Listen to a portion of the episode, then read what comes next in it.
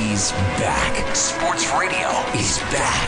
Here's the lowdown with Lowetide on Sports 1440. Presented by Wolf GMC Buick. We're making it easy. WolfGMCBuick.com. Welcome to the Lowdown Friday edition. Long weekend just around the corner. A turkey involved. Oh my. Thanks for tuning into Sports 1440. Our show today Oilers versus Kraken tonight in the finale of the preseason.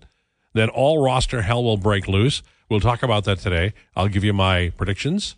And, well, there's some interesting things already happening at the rink. We'll get to that in two shakes. Sports1440.ca, iHeartRadio, Radio Player Canada. You can tune in. Just hit the dial. We're at 1440. Uh, text or call 1 401 1440. Twitter at Lowetide and Declan Kruger. And the lowdown is driven by Wolf GMC Buick. New name, but same great team. Find them on the corner of 184th Street and Stony Plain Road. WolfGMCBuick.com. Our guest today is Travis Yost of TSN. Got a great article up on the pressure on Philip Broberg with the Edmonton Oilers this year. They need him to turn out. Steve Lansky from Big Mouth Sports. Going to talk to him about you know, his joy in going to local rinks and watching minor hockey and AJHL hockey and uh, WHL. And back in Ontario, did the same thing. He loves hockey. And I want him to talk a little bit about that. We'll talk about the Jays, of course, and the Edmonton Oilers as they get ready for what is their, is it their 44th or 45th season? Because there was a lockout, right? We'll get on that, I promise. Tyler Yaremchuk from Daily Faceoff will join us as well. Want to talk to him about his ideas for the lineup. I think Lane Pederson gets sent down, but we'll talk about that as the day goes by. You know, there's some times in life where you get to interview somebody that you are kind of in awe of a little bit. You know, when I interviewed Grant Fuhr, I felt that way. And uh, interviewing Connor McDavid was a real thrill. And I've talked to a few people over the years that have just kind of uh, blown me away in terms of their presence. And uh, I didn't interview John Candy, but I talked to him. It was a, a, a big deal I'll never forget. But in terms of broadcasting, and I worked with a lot of great broadcasters who, who are, you know, I, I was delighted to be a part of whatever we were doing. But Dan Patrick will be here at 1230 on Tuesday, and we will interview him. And I'm nervous because I know what Dan Patrick means to the broadcast industry. And if I if I ask if I ask a poor question, JMO is going to fly his helicopter over here, land it on my car, come in here and put the boots to me. So I'm going to spend the entire weekend thinking of great questions for Dan Patrick when he appears here 12:30 Tuesday. Cannot wait. That is a real honor. We're delighted to have him. The Edmonton Oilers have had their skate. They've had people talk to the the media, and here's what we know. Mattias Ekholm will not play. He skated with the main group this morning. He won't play. He did say he's not sure when he'll be ready and if he'll be ready for opening night. He says his injury has taken longer to heal than he originally thought. I wrote about it in The Athletic today. It is not a disaster, but it is a difficult thing because we know what Mattias Ekholm can do. And now we have to ask the questions. When he comes back, will he be 100%? Should the Oilers put him on LTIR? Is it going to be that long? You know, the the the verbal we got from the coaching staff was, "Oh no, he if it was a playoff game, he'd play." Okay, and that was some time ago. So which is it? And I'm not trying to you know be funny here, but this is a big story, and uh, you you can frame it however you want. But Mattias Ekholm was a massive investment. We know he's an older player. We know when and where he got the injury. And that's a story. And the Oilers, through the entire preseason, well, he, you know, if we play, it'd be tonight. Okay. And now the player says, well, it's, it's healing slowly. Okay. I said yesterday, the problem is you develop a past. Let's play a game. How does this resemble what happened with Ryan McLeod in the spring? I think the answer is pretty damn close. I I humbly submit it would be better to be straight up.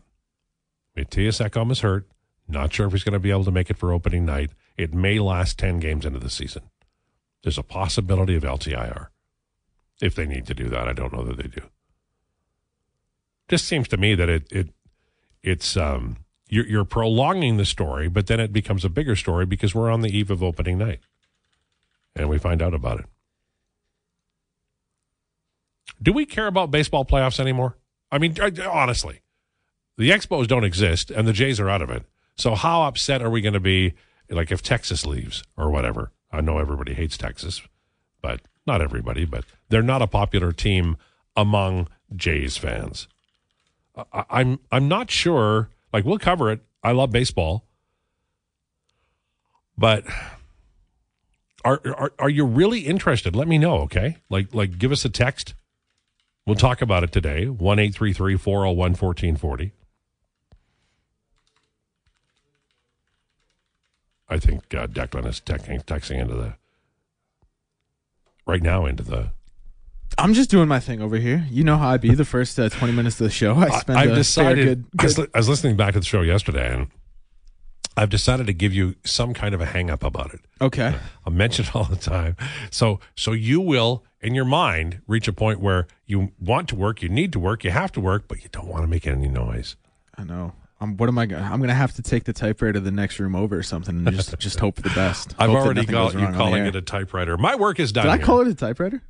Yeah, you did. Oh my goodness. Um, I, I it's really only am because of it's, no, it's my influence because I, It I say be. old words and you are picking up on it. I like that. That's incredible. I can't believe I did that. For those playing along at home, what are you typing when you type in? Is it notes to your girl or what are you doing over there? No, so I mean, a lot of it goes into uh, setting up the the stuff for the podcast on our podcasting system, Acast, the the sports updates Okay. uh, that go into that, and uh, messages to guests. So Can I grab you for one quick minute and Absolutely. have you? I'm going to give you. no, the, I'm here. I'm going to give. Well, I know you're a busy man. I, I don't want to take all of your time. You know, out there, you know, you're playing the casino and uh, maybe making some bets. If I could some- get away with it, get Ooh. some bingo cards. Um, oh, so Rangers Orioles. I like the Orioles. What do you like? I like the Orioles as well, and I'm rooting for them. Like I've said, I like they've just been such a consistent team throughout the year. Like the Rangers, they've had points. They've had points of what looks like stardom, but the Orioles have just been so consistent throughout the whole season. Yeah. And I think you can have those highs throughout the regular season, but the consistency is what I want to see in playoff baseball, and I think the Orioles have that. Twins Astros. I think I think I'm gonna go for the Twins just because if the Twins end up running the table and go all the way and are World Series champions, at least we can say, hey, we lost to the World Series champions. So I'll pull for the Twins in that one. All right. And then uh, next up we have uh, Phillies Braves. I think the Braves are just too No, good. I agree yeah. with you there. And then Dodgers Diamondbacks. I'm assuming you're going to say LA. I am gonna take the Dodgers again. Similar to the Braves, I just think they're a much better team. Now I mentioned Yost, I mentioned Lansky, I mentioned Yaremchuk. I did not mention Declanations, and they're coming up at twelve twenty. Can you give us a little tease, sir? Or are you, have you even started prepping it? No, I have started prepping it a little bit. I'm, I'm making my way through it. That's what the uh, the typing's all about here. No, I we're gonna do the top five events, moments, plays that change sports moving forward. Okay. Now, the idea came to me from my sister, and I didn't do it the past two weeks. So she got up in my grill a little bit, said, "Hey, like, uh, wh- where's all this?" Like, Well, she's usually not you not paying any attention and listening. So Yeah, she exactly. Doubled back as I'm, she would. I'm surprised she even came back to call me out on it. I thought I could get away scot free on that one. Not the case. So we are going to be doing that today. She does. To Very advance kind of your her. career. She's she. We're we're we're interprovincial because she's listening uh, from Ontario. So Nice. we love and appreciate her. Well, say hi for her. Does she like the show? She does. She does like, and she's not really, you know, she's not a sports fan. So it's uh, it's nice that we're we're breaking down the walls. Of, Well, I think if you listen to this show, you know that we do a lot of sports, but we do a lot of outside sports too. we do do a lot. My girlfriend, one time she listened and we were talking about Madonna, and she was a big fan of that. Oh, good. So I'm very happy we were able to bridge that gap uh, between fandoms. You're going to be a lucky star. There you go. so, um, we'll look forward to that coming up in about 10 minutes from right now, if I keep time, which is unlikely. Um, I don't, I'm not going to do the 20 man, one man roster right now. Ah, maybe I could. All right. I'm going to give you the assumed roster tonight, and then I'm going to go through the, the, the, my, my prediction for the 21 man roster for the Edmonton Oilers.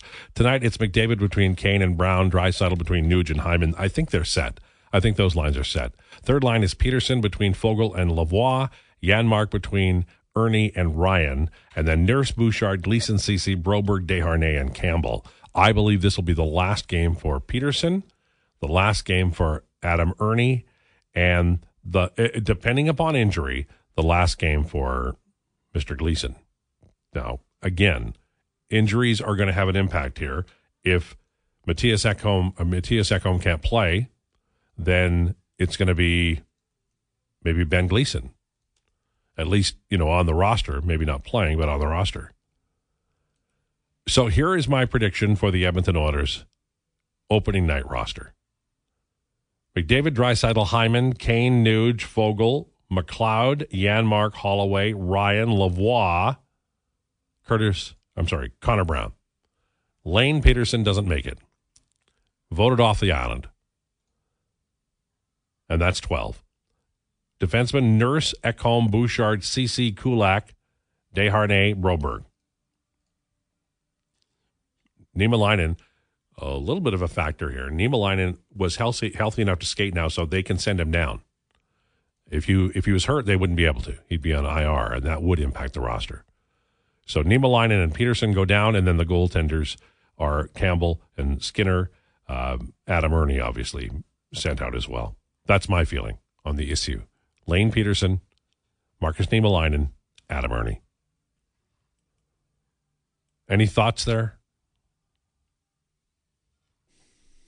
No, I liked it for the most part. I don't think I, I don't think I can have anything that would give us uh, any good debate here. Well. I think I'm just going to let you roll with that one. Good beat. You can dance to it. It's it's a nice song. There's no doubt about that.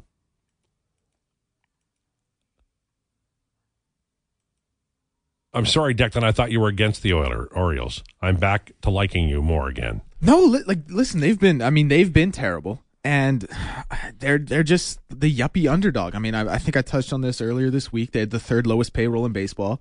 They had the lowest payroll in the AL East. Mhm. They're an easy team to root for. They damn right they They're are. easy. They're similar to the Detroit Lions. You know, I always liken things to football. They feel a little bit like the Detroit Lions for me, and for that reason, I hope they can run the table and go all the way. yeah. Unless it's the Minnesota Twins, then I'll also be happy because we lost the World Series champs.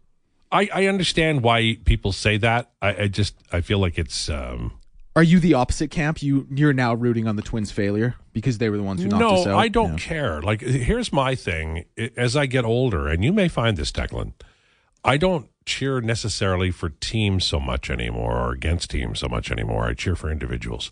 Like I cheer Oh. for Vladdy Guerrero, and I cheer for there's a there's a player on the Washington Nationals named Josiah Gray, Mm-hmm. and he's a young fireballing pitcher. He reminds me a little of Floyd Youmans, and I cheered for Floyd Youmans, and he didn't make it. So I'm hoping Josiah Gray is the reincarnation of Floyd Youmans. I am very much in that camp, especially when it comes to basketball. Jimmy Butler is my favorite Yeah, player. I have right? a, I have a Yeah. jersey of every team he's ever been on. Wherever Jimmy Butler goes, they will have a fan in me, Yeah. and I will love Jimmy Butler until the day he doesn't want to do it anymore. and and I like I I'm not one of those people who tracks everybody down and follows it um uh like to the nth degree. But you remember the kid who cried on the the court for Gonzaga when the game wasn't over and everybody was all over him. This is years ago. What year would this have been? Oh, I don't remember. He was a young man, long long hair, hippie really. Oh, Adam Morrison, I think Yeah. you may be talking about. Yeah, yes. talking he had the Morrison. sleeves. He Yeah. was the third overall pick in the uh, 2006 draft, I believe. Right. And he did not have a great career, but I always I always cheered for him because I always felt bad for him. You know, I wish he'd gotten up and played, but as a Gonzaga fan, but I I, I felt bad because in a moment, right? You know, Yep. And It and- really is. That tournament breaks hearts and makes dreams come Oh, true. so it's bad. incredible. He is a two-time champion though, so he's got the he's got. The I know, but he didn't really have a. Oh, he didn't contribute at all. Yeah. No, but he's you know, banners hang forever. He didn't. He didn't do a damn thing. But he's got two rings.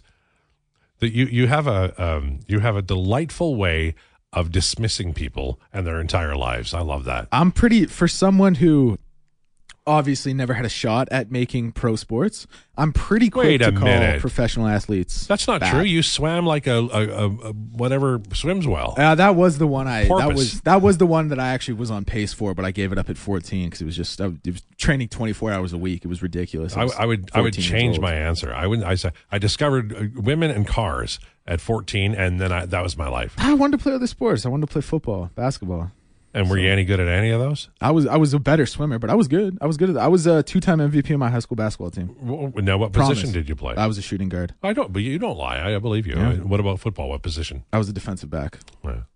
I was a defensive back. I was I a- played what would be what would be equivalent to a nickel corner in a American football system, but the defensive halfback here in the CFL. I went out for uh, football in Maidstone, and I was uh, we lined up and we did a bunch of other stuff. But with the first scrimmage we had, I lined up in middle linebacker, uh, and a man named Larry Lundquist ran like beyond over me. I mean, you could have you could have actually just poured a little bit of grass on there, and that would have Oh, been yeah. where I stayed.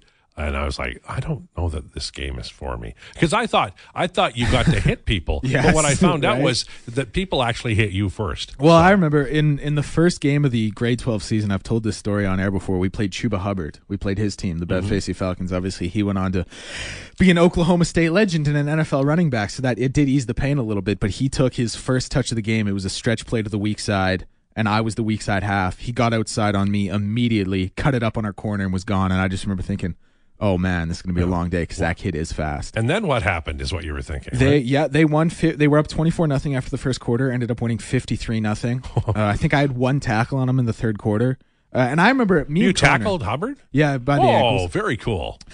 Yeah, that was my claim. To, and I remember my dad said he was like, like once Chuba made the NFL, he was like, at least you get to say you played against him. I was like, you ah, tackled him. I did. I was like, I don't really want to be known for that, but it is, it is cool. But I remember me and Connor had Well, what do you want to be known for?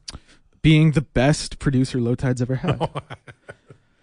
Oh, stop it! But- oh, you silly. just to wrap this up quickly, me and Connor had him on the four down breakdown at the old network. And I asked him, I was like, when you were playing against us, was it just like you just looked at us like we were barbecue chicken? We had nothing for you. And he said, Oh, oh yeah. Like you guys Yeah. were easy. Like you guys, it was nothing to me. And I was like, ah. Great running backs make you look. For, I remember Barry Sanders. He, you'd be running, and then he would just, oh, I'm going to go there instead, and all of the the defenders would be like they're out of the play in a heartbeat. He was so fast. So good. So good. And his, his cuts were amazing. All right. On the way later this hour, Travis Yost, declanations coming up next. Lowdown with Lowetide on Sports 1440. It's the Lowdown on Sports 1440.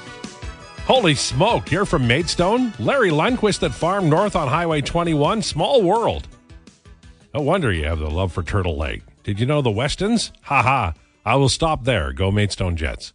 Yes, I, I lived, I knew the, the Donalds and I worked for Bud Leachman. One time, Bud Leachman drove into our yard and he said, Ira, that was my dad, I need your boys to work a full day. I'll pay him.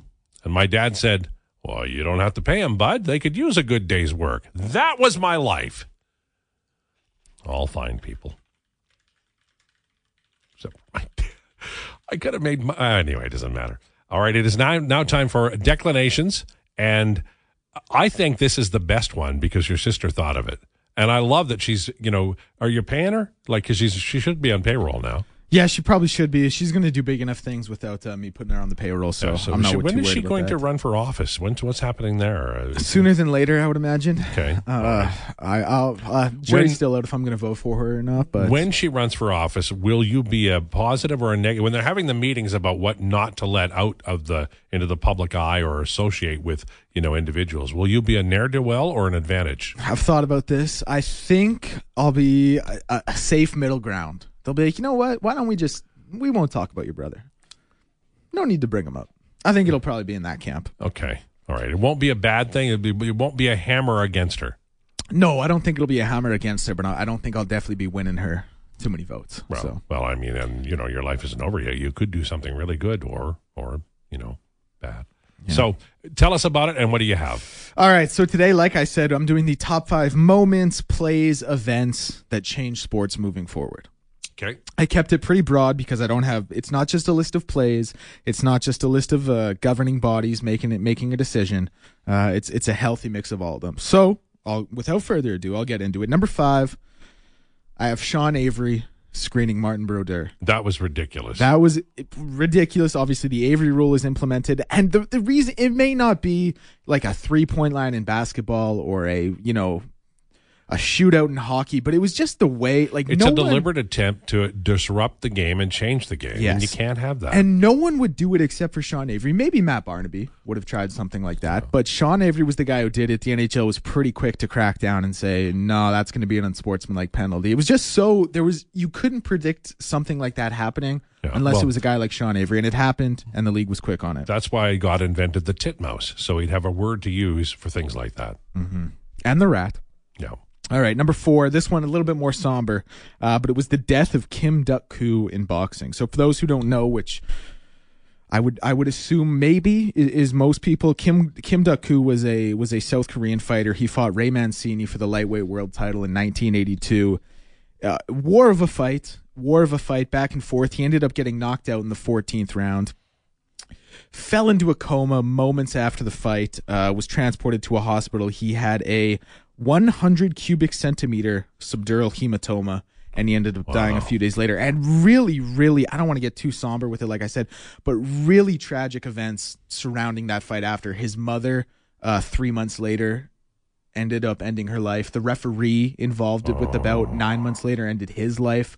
Ray Mancini, I mean, was just a shell of himself, of course. So, with with that with that tragic event, the WBC, WBA, WBO, and the IBF, they all changed world title fights from 15 rounds to 12 rounds, uh, and there were new pre-fight measures put in put in place before boxing matches. Essentially, there was an old quote: "All they did was check your blood pressure and your heartbeat before before a boxing match." Before 1982, after that, they had brain scans, they had uh, they had EKGs, they had lung tests, the whole nine. Uh, so that tragic event changed the sport of boxing forever. Yeah. Number three, MLB implementing drug testing in 2003. Listen, since then, runs are down 15% and home runs are down 23%. Obviously, changed the offensive portion of the game, and we know about all the greats who who dabbled in it. I mean, Mark McGwire's talked about it. A Rod, Barry Bonds has been kept out of the Hall of Fame, but there's no doubt the MLB implementing that drug testing changed the sport moving forward. It did, and it it. Uh, I have a lot of um, things to say about that, but we will move on because I'm in a good mood. Number two, the Tuck rule. This one had been in the league since 1999, but wasn't really widely known about it until that 2002 playoff game with the uh, Patriots and the Raiders. Obviously, Woodson came. He came on the blitz. He ended up sacking Brady. Brady fumbled the ball. I, I forget who recovered it, but it was recovered by the Raiders. They went back, reviewed it, and said no because of the Tuck rule. Uh, Brady's arm was in a forward motion. It's that we're going to call it a forward pass. The rule was eventually a little changed in 2013, um, but more or less, this rule is what potentially kickstarted Tom Brady being the GOAT. And If it wasn't for that play, it wasn't for that rule, who knows how history would have turned out. But that rule, He he, he would have been a great player. but would have done fine, I'm sure. But that rule kickstarted an era, so it's my He became two. famous quicker. You're right. And my number one, uh, this one is pretty self-explanatory, I think. April 15th, 1947, a day in history. Jackie Robinson breaks the color barrier. Yeah, and that was massive. And that is my top five events, moments, or plays that change sports moving forward. if you if you have a chance to read or watch the movie or anything about Jackie Robinson, one of the things that when we say broke the color barrier, one of the things we say it, it sounds like it was all neat and tidy. It was not. In- fact, uh, opening day in Cincinnati, there was a problem. There's a lot of issues, and and. Uh, Jackie Robinson had to, he was a very special player and a very special human being because he had to put up with a lot and he couldn't fight back because that was the, the norm. Uh, and just, I'm just going to linger a little bit all of the records that were broken before the color barrier was was dissolved means that they didn't pitch against all of the best.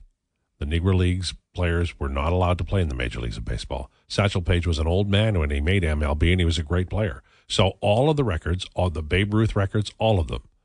You know, if you want to hang your hat on Hank Aaron, if you want to hang your hat on Barry Bonds, I don't care. But remember, it wasn't best on best until Jackie Robinson played for the Dodgers. I've had my say. I think you did very well. I what the, my first thought was, and I'm still mad about it. Uh, when they when they made Andre the Andre the Giant lose to Hulk Hogan in what was it in three? I can't remember now. I was not pleased about that. I'm not. I maybe I, I defend had that. one. everybody who was in the Princess Bride. Yeah. Oh, You know, Mandy Patinkin's still my guy. Well, good. I'm glad you liked it. I'm. Uh, I'll give a little preview for what's going to come next week because I've already thought about it. I'm going to do my top five American-born hockey players. Oh, okay. Yes. So good. maybe that that one might hit the demographic a little bit more. I know we're a hockey mad market. I hope. I hope well, people Madonna tune in for that one. Dougie Weight, uh, Chris Chelios. I Uh, can't give it away. all right. I'll look forward to that. I, uh, this is also very good. I'm enjoying this feature you're doing. Thank you. I'm glad. I'm glad. I, I, I, you never know, right? You never know what it's going to look like or what it's going to sound like, but there, it's it's very thought provoking. Good. And Good. you Well, should thank your sister because that was a good idea. I will. I will. I'll You tell know. her you're pleased with it. Did Thank she. Did she kind. contribute any of them or was it all you? No, she did not. I asked her. I was like, "Okay, what would you put on the list?" And she was like, ah, "I don't know, but I think it's a good idea." And I was like, "Oh, you know what? It is a good idea." So I took it from there. But uh, she was the catalyst. Well, I'll tell her good luck and and then if she ever runs for office we'll we'll put a sign right out front. Yes, we will. All right. Uh, good day, gents. Uh, yes to following baseball. I'm of the opinion Orioles as low payroll. Great story if they win it. And LT, I'm old and I'm an old boy too. Can totally relate to cheering for players over teams. The player, Corey Seager, business-like approach and great skills from Gil. It just happens, and it's not like you even realize it. Uh, but there there comes a day when I, the last real baseball hate team I had was the Yankees. But then my favorite player, Tim Raines, went to the Yankees and won a World Series, and I was so emotional when it happened uh, that I all of my anger dissolved, and now I love the Yankees, which I would never say at all. Now they're still irritating sometimes, but so are the Red Sox. You know, when the Red Sox didn't hadn't won anything, they, they I, I, I always they always endeared themselves to me because they would do silly stuff, and you'd go, oh boy. But now that they've won, their fans are just as bad as everybody else. So, uh, not everybody else. Nationals fans are pretty humble lately. Gentlemen, I'm still watching baseball, but I'm a Mariners fan, not a Jays fan. No problem for me that the Jays aren't in. I'm not an NFL guy, and Fonzie and Bayern uh, Munich are playing Sunday morning, so I'll definitely be watching like I always do. Great list, Declan. Tough to argue with it. I was just expecting the Gretzky trade on there for Mark and Estevan. Gretzky that was a, there was a riot afterwards. The, the the old footage is on YouTube. I didn't even think of including that, but with Mark's text, in hindsight, that definitely should have been on It's because list. you don't care about us, Declan. You just care about yourself. No, it's because I, I think So there's going to be a lot of college football, a lot of swimming, and a lot of boxing and MMA. I think I was selfishly thinking in a broader sense of sports as a whole and how the league changed, and not just how Gretzky's trade affected us. You don't care about the minions. You said that before when we got on the air, when we were in the other room, and now here's this is just proved once again. I care about everybody. Mm-hmm. Lowetide, I have a question. How do the Oilers move Yamamoto because he's too small, injured too much, doesn't shoot well enough, not made for playoffs, and not see the replacement on the Draisaitl line in Lavoie? A big right shot for checking sniper. Brown was brought in for McDavid. Nuge would be perfect 3C. Lavoie is very possibly top six right wing. He might get there, but they're not going to put him in there right now. They're in a different, you know, when, when Yamamoto arrived, they were in a different part of the winning window. The uh, They weren't where they are. They're trying to win the Stanley Cup.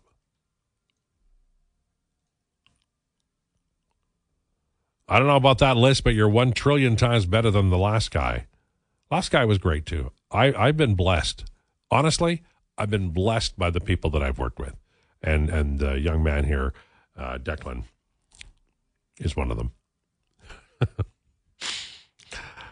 no, I, I, you don't know till you're with a person in a room talking into a microphone and doing radio whether you there's a spark there. But Declan is a very bright guy, and he makes the show. Thank you. That's very, very kind of you. Yeah. I appreciate it very much. Love Fall Ball from Titan. Hey, LT, this is Rockford. Have you heard the rumblings the Rangers may be ready to move on from Lafreniere? And do you believe there's any substance to it? Could be. Rangers are a silly organization, so they could be doing it. They had a really good GM there. They punted him, and now they're wallowing. Uh, Jeff Gorton is now in, I believe, Montreal. I, I give up on the Rangers. I give up on the Rangers. They they just are irritating to me because they have all the wealth on the planet Earth, and they bring in really good players, and then they trade them away, uh, and they they can't get it together. Since I was a kid, they've won Stanley, but they had an overwhelming amount of talent, and they the Oilers dropped like five great players on them, and then they won. But they should have more championships. They cannot get out of their own way in New York. They're like the Mets. Lowetide was right. I tried Balderson cheese purchased at Walmart yesterday. Delicious. Thank you, Lowetide. I don't lie about food. I don't lie about food. Honestly. If you're if you are if you're having uh, hot dogs tonight, caramelize some onions. Put that on there. You will thank me for it. That there's just there are things in life I have learned over time. Often I can't eat them anymore. but that's one of them. Lowetide. Who's going to be our Marty Reasoner this season? Oh, that's a good question. Marty Reasoner. Okay, fourth line. I, I, I th- the reason I don't think Lane Pederson is going to make the team is that's not what they're looking for. They don't need another offensive center. They need a penalty killer guy, and I think Lavoie won the job. But if they could afford 13 guys, it might be Brad Malone. I don't think it would be Lane Pederson. He's not the right fit. He just isn't.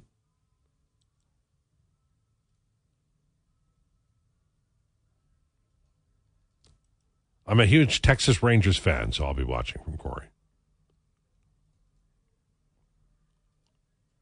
Lowetide JMO sighting on Tuesday. Well, I do know that JMO, as I am I, is a big fan of Dan Patrick.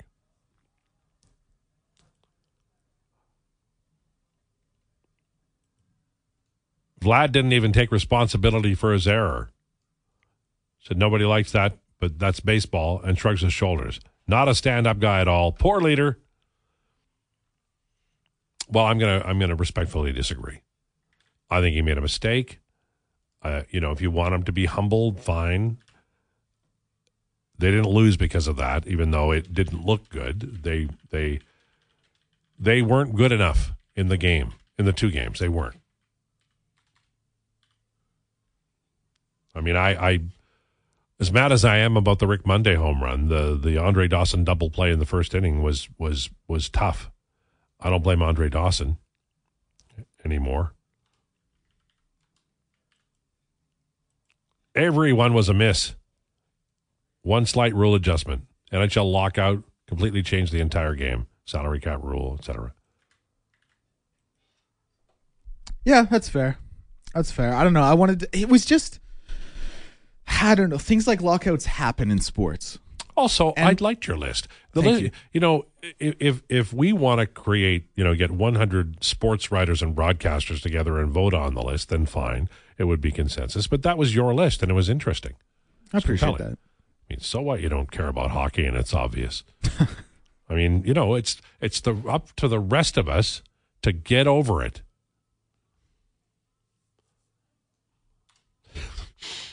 You know, it always sounds like I'm going to compliment you. Then I just pull it, back. Well, it starts that way, and I finally, you know, I get the butterflies in the stomach. I start, I perk up my, my shoulders a little bit. Then it finishes with a uh, with a passive aggressive insult. Yeah, well, that's how I roll. I do you know how many people I I, slump have? back into my chair over here. Do you know how many people I've known in my life who've accused me of being passive aggressive? All of them. and you know why? Because I am. I'm, and I, you know, I don't even try to stop it anymore. the pre-show meetings are where you really get uh, the juices flowing. We get on here and you're an angel, but when we're when we're sitting in the back room there prepping, it's oh my goodness. I I do blame you for a lot, don't I? I? feel like I can't blink without getting yelled at. Oh dear. Well, listen. One day you'll be free of me, and then you'll realize what a good thing it is to be free of me. Uh, on the way, Travis Yost from TSN. We're going to talk to him about his brilliant Philip, Philip Broberg article and what we might see from the big Swedish defenseman this year. It's the lowdown. Driven by Wolf GMC Buick. New name, same great team. Find them on the corner of 184th Street and Stony Plain Road. In hour number two, Steve Lansky will join us. Tyler Yaremchuk also joining us next hour. And your comments are welcome. Text us, please, 1 401 1440. Billie Jean King beating Bobby Riggs.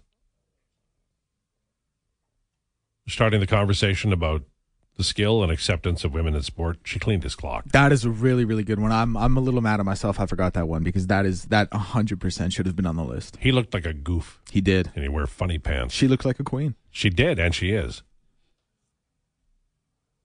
Come on, low tide. Vladdy and a few other players only think about themselves and the money. I'll give a rat's bum about his errors. All about the money.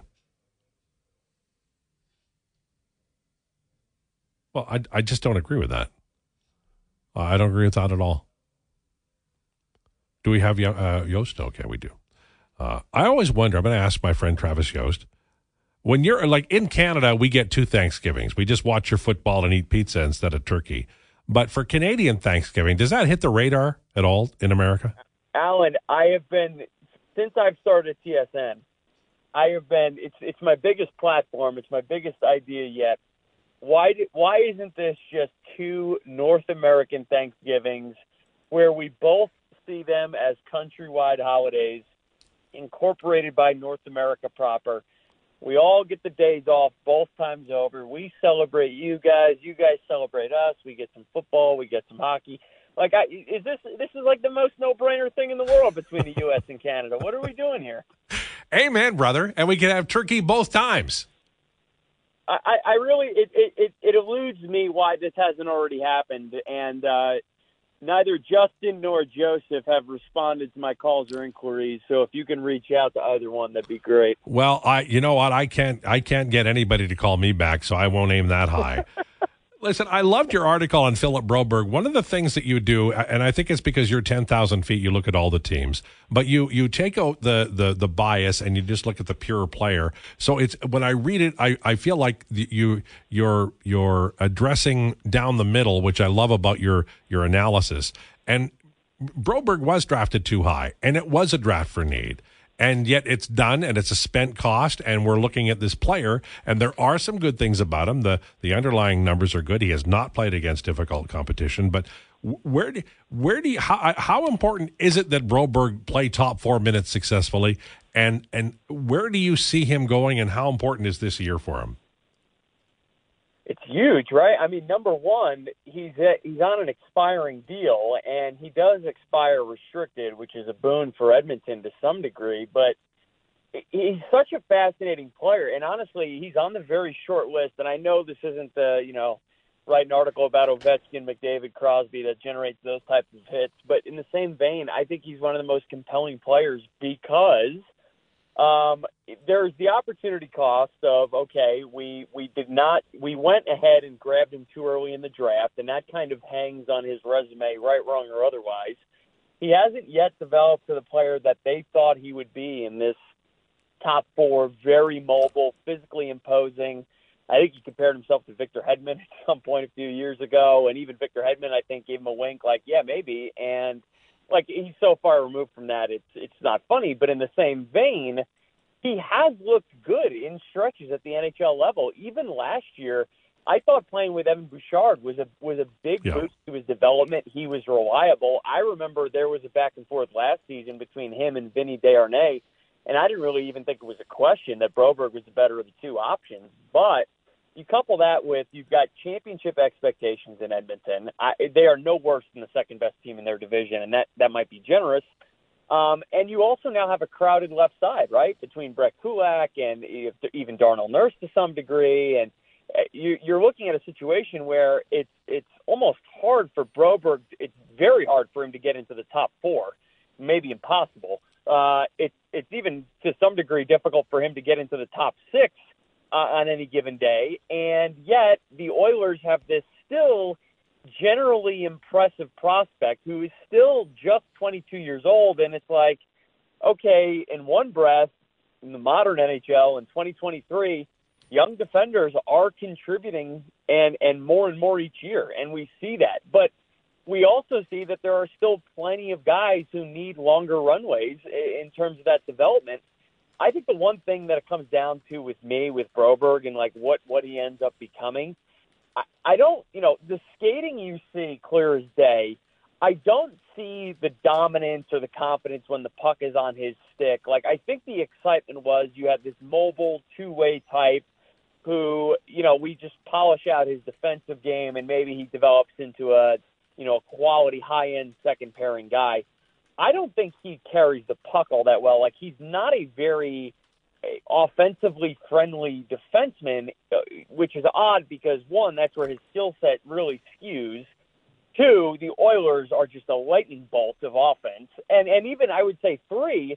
If you watch him, if you watch clips of video of him at lower levels, be it AHL, uh, be it juniors previously over in Sweden, like it almost looks like you're watching a different player. Like yeah. he has so much more command of the puck. He is way more aggressive skating north south, and you just don't see that quite yet at the NHL. So whether it's confidence or decision making or on ice awareness, like there's something certainly in that bucket that he needs to fill. But I think that's what the Oilers need to see. But they're in this situation now going into next year. They've only got one season really left.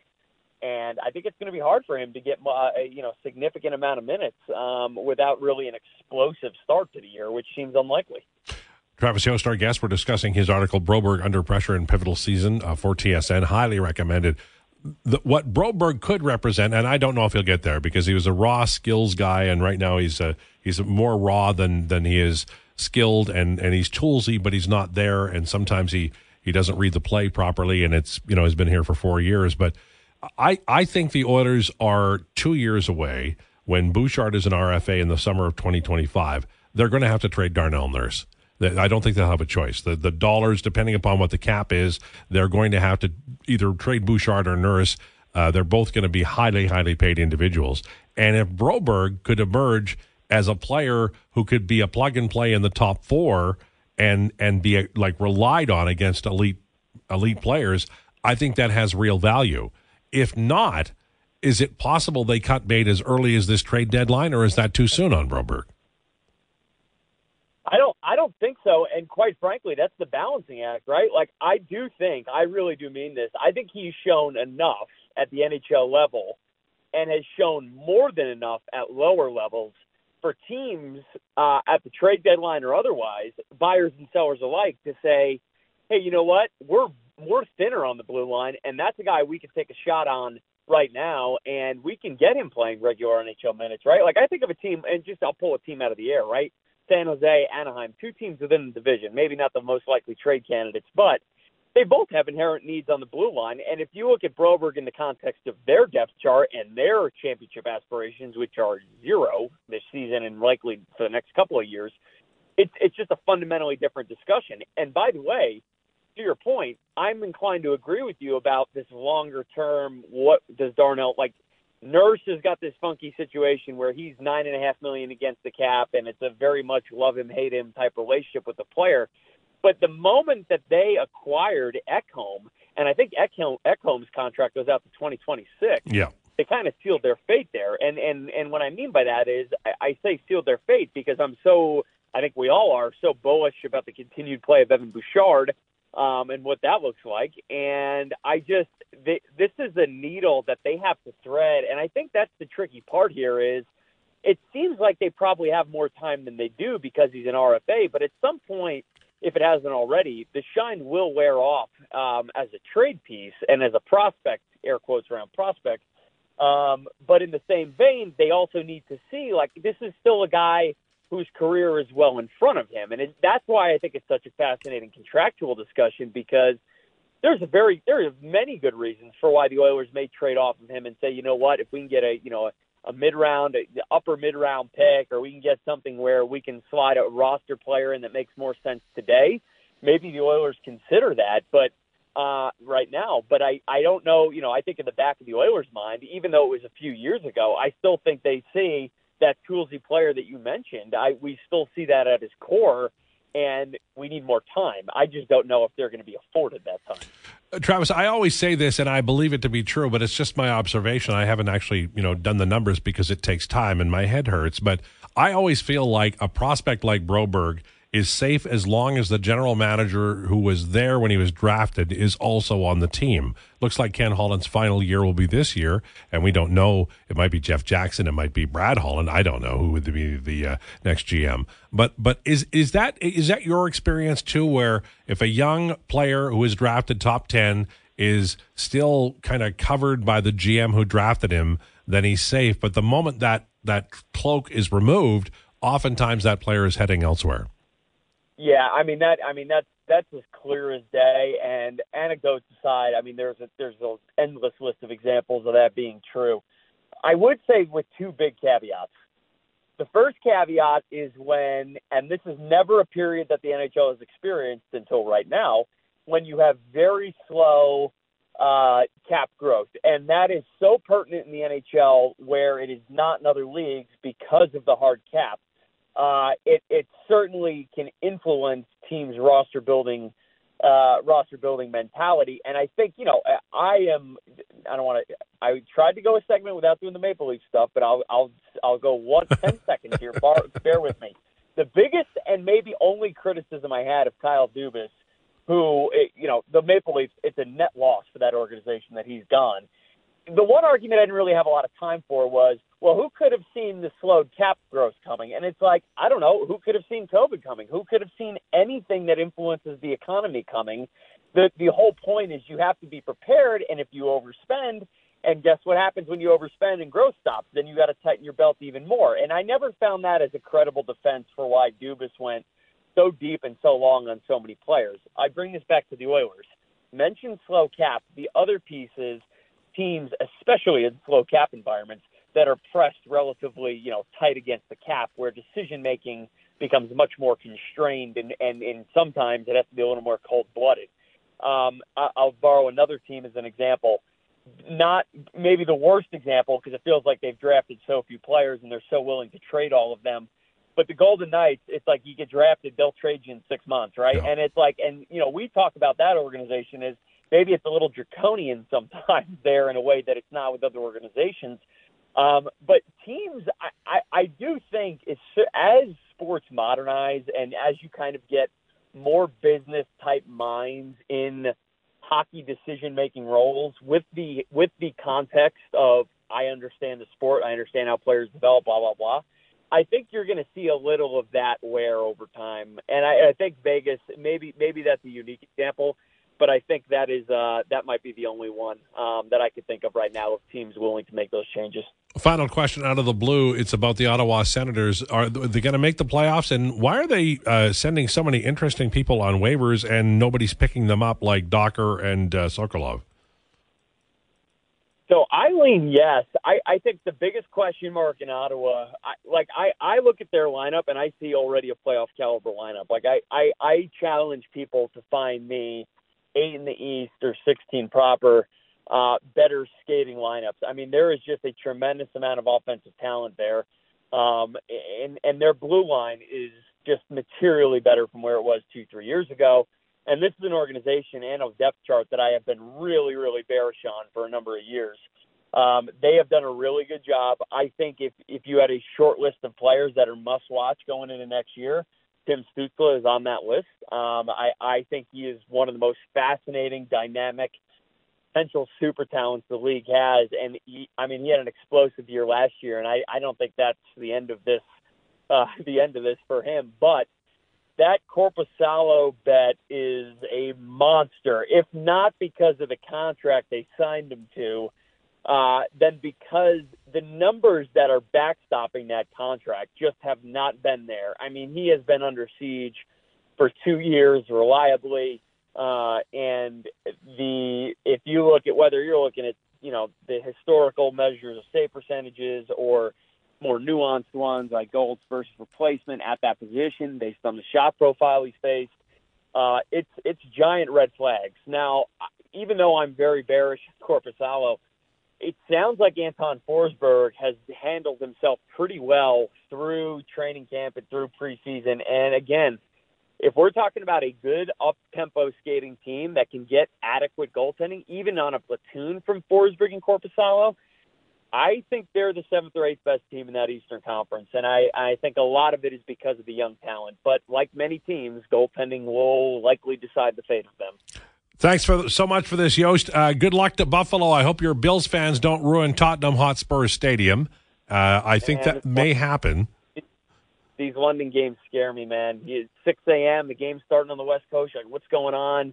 Teams down four touchdowns randomly. These games are so bizarre, and I'm still holding out hope for a Bills Eagles Super Bowl. Oh, I love it. We got if that happens, we got to fly to the game and then get so drunk we don't remember the game. Uh, you said it. It's on air. It's recorded. Done. Thanks, Travis Yost. Travis Yost from TSN. Check out that article. It's very good. Steve Lansky on the way, and later on next hour, Tyler Yaremchuk. This is the Lowdown with Lowetide on Sports 1440. This is a Sports 1440 update.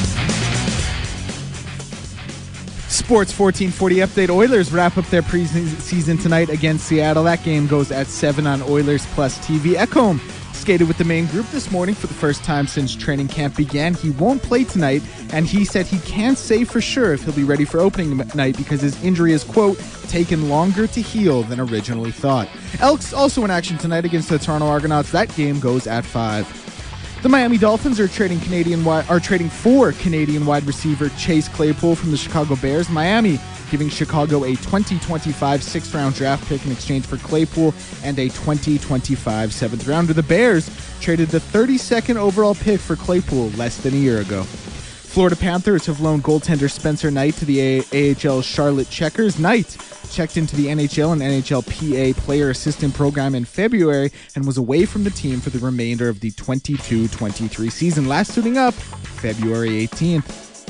Seven games in the AJ tonight, including the Spruce Grove Saints hosting the Camrose, Camrose Kodiaks. That game goes at 7 at Grant Fuhr Arena. Tickets at the door, and you can also watch online, as always, at Flow Hockey TV.